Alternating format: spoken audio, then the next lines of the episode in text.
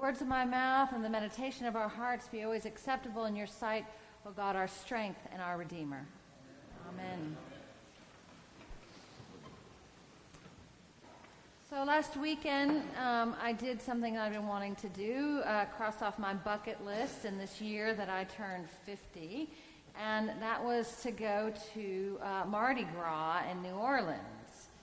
And um, so a lot of this sermon that I'm going to share with you today uh, is from a friend who's a priest that I was with a lot uh, in Mardi Gras, New Orleans. And so if you're thinking right now, she is justifying having gone to Mardi Gras in New Orleans. You're, you, you could be right. You could be right. Um, my, my friend Tommy is a rector in Baton Rouge at a church, a creative church, St. Margaret's, and we were hosted by fellow colleagues uh, there, and it was wonderful. And a lot of this ideas and text. And also, Tommy is uh, a prominent um, example uh, about halfway through this sermon. So, for 40 days, Jesus has been in the wilderness in our gospel. And Luke tells us that he is famished. Who wouldn't be famished after fasting for 40 days? Jesus is lightheaded, exhausted, his stomach is aching. This time in the wilderness reveals to us the very human side of Jesus. We encounter no miraculous superhero Jesus here. Instead, we reconnect with the vulnerable, the hungry, the weakened Son of God we first met in the manger at Bethlehem. Vulnerable, human, But now he is all grown up, tempted in every way as we are, yet without sin. In this weakened and vulnerable state, Luke tells us that Jesus comes face to face with evil itself, personified by Luke for us in the character of the devil. And even though you've probably heard this story many, many times, and I've delved into it many, many times. The perspective that uh, is new to me is from a colleague uh, in the Episcopal Church, Susan Russell. And in her blog, she points out not how to dig deep into what each temptation represents or how we have to get strong against temptation following the model of Jesus. But she talks about what this passage in Scripture means in terms of how we interpret the Bible. It's a textual, scriptural showdown between evil and Jesus and how Scripture is engaged for the purposes either of profound, divine, godly purposes or for absolutist purposes to justify a position.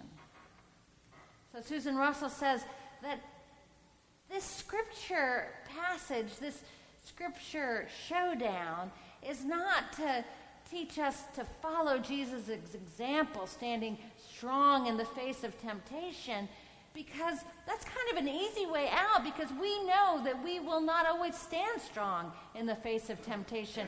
We are human. There is one Savior. We believe that Jesus has faced every temptation for us and died for us and risen for us. So trying harder won't necessarily help us, but understanding and loving deeply and forgiving more freely will. So again, her focus, her emphasis is that perhaps what Luke is trying to impart to us is how Jesus understands and uses Holy Scriptures. And that is our challenge for Lent. There are five scriptural quotations within 13 pretty short verses And that's an unusual clustering in such a short passage. And notice what happens. The devil tempts Jesus the first time about turning a stone into bread to help his hunger. And you know how tempting bread is when you're trying to give up carbs, let's say. But this is even more serious. Jesus has fasted for 40 days, and, and the devil tries to tempt him about turning stone into bread to help with this crazy, deep, aching hunger. And Jesus comes back at him, at evil personified as the devil. He comes back, he responds using a metaphorical interpretation of a passage from Deuteronomy, De- Deuteronomy that he certainly would have learned as a young boy. He says, It is written, one does not live by bread alone. So that answer is from Deuteronomy. So then the devil presents a second temptation. And Jesus responds this time with an historical interpretation of the scriptures, a retelling of one of the very basic commandments, the core, the strong core, that core that you're trying to develop in your spiritual life by giving up that bread, right? By giving up the carbs. It's the core of Scripture. Again, from Deuteronomy. Worship the Lord your God and serve only Him. That's how Jesus responds to the second temptation. Worship the Lord your God and serve only Him. For a faithful Hebrew, this commandment, again, it's the heart, it's the core of his or her faith. A repeat of the portion, of a portion of the Shema. Hear, O Israel, the Lord is our God, the Lord is one. This is the core of faith.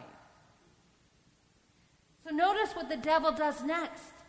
For this is the linchpin of today's story.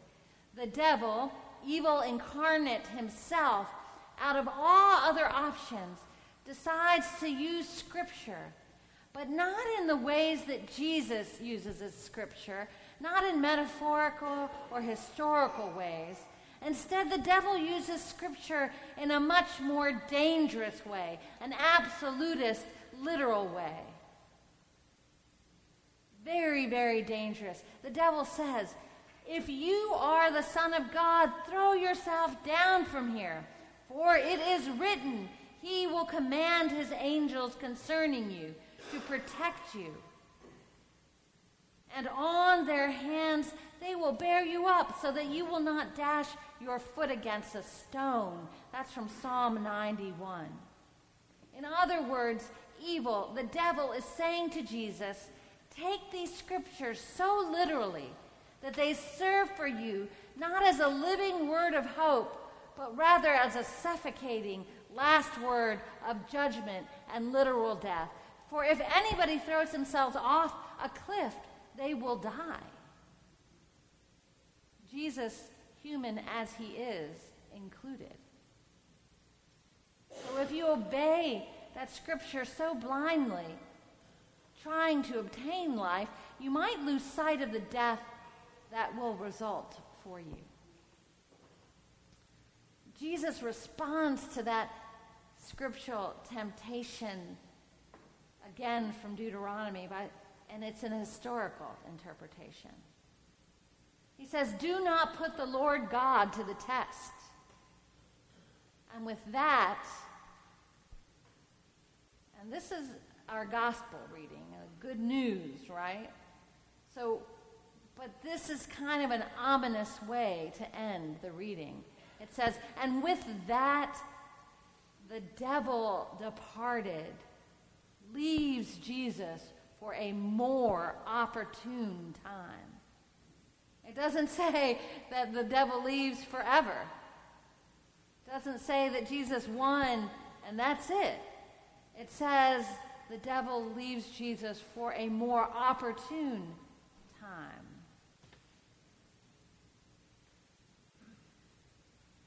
These days, as modern Christians, we continue to wrestle with how to read and use the Bible. As Anglicans, we go back to what we've learned in our basic classes about the three-legged stool the, of Anglicanism, Scripture, reason, and tradition, that we lean on all three to make our decisions theologically, ethically, morally. That all things necessary for salvation are in the Bible. But the Bible is not a document to beat someone over the head. It's a history to engage and to learn about the living Word of God.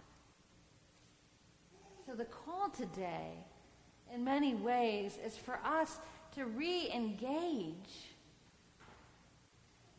to go deeply. There is nothing simple about any word or sentence of our Bible. And our call is to engage deeply, thoughtfully, metaphorically, historically, faithfully with the word as it has been given to us. The challenge today, as we enter this first of the Sundays in Lent, is how is it that we will read Scripture? Will we follow Christ's model and allow these Scriptures to be a springboard into the divine life of God? A springboard into the history of God's interactions with the world? A springboard into the story of our Christian and Hebrew ancestors? Will we let these scriptures be a living, breathing document that have life and vitality?